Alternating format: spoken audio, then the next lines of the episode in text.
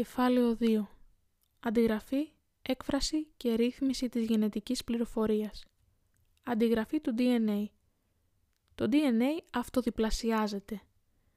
Η συμπληρωματικότητα των βάσεων του DNA όθησε τους Watson και Crick όταν περιέγραφαν το μοντέλο τους για τη δομή του γενετικού υλικού το 1953 να γράψουν είναι φανερό ότι το ειδικό ζευγάρωμα που έχουμε υποθέσει ότι δημιουργείται μεταξύ των βάσεων του DNA προτείνει έναν απλό μηχανισμό αντιγραφής του γενετικού υλικού.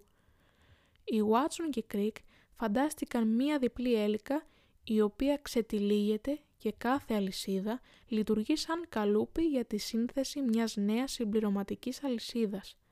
Έτσι, τα δύο θυγατρικά μόρια που προκύπτουν είναι πανομοιότυπα με το μητρικό και καθένα αποτελείται από μια παλιά και μια καινούρια λυσίδα. Ο μηχανισμός αυτός ονομάστηκε ημισυντηρητικός.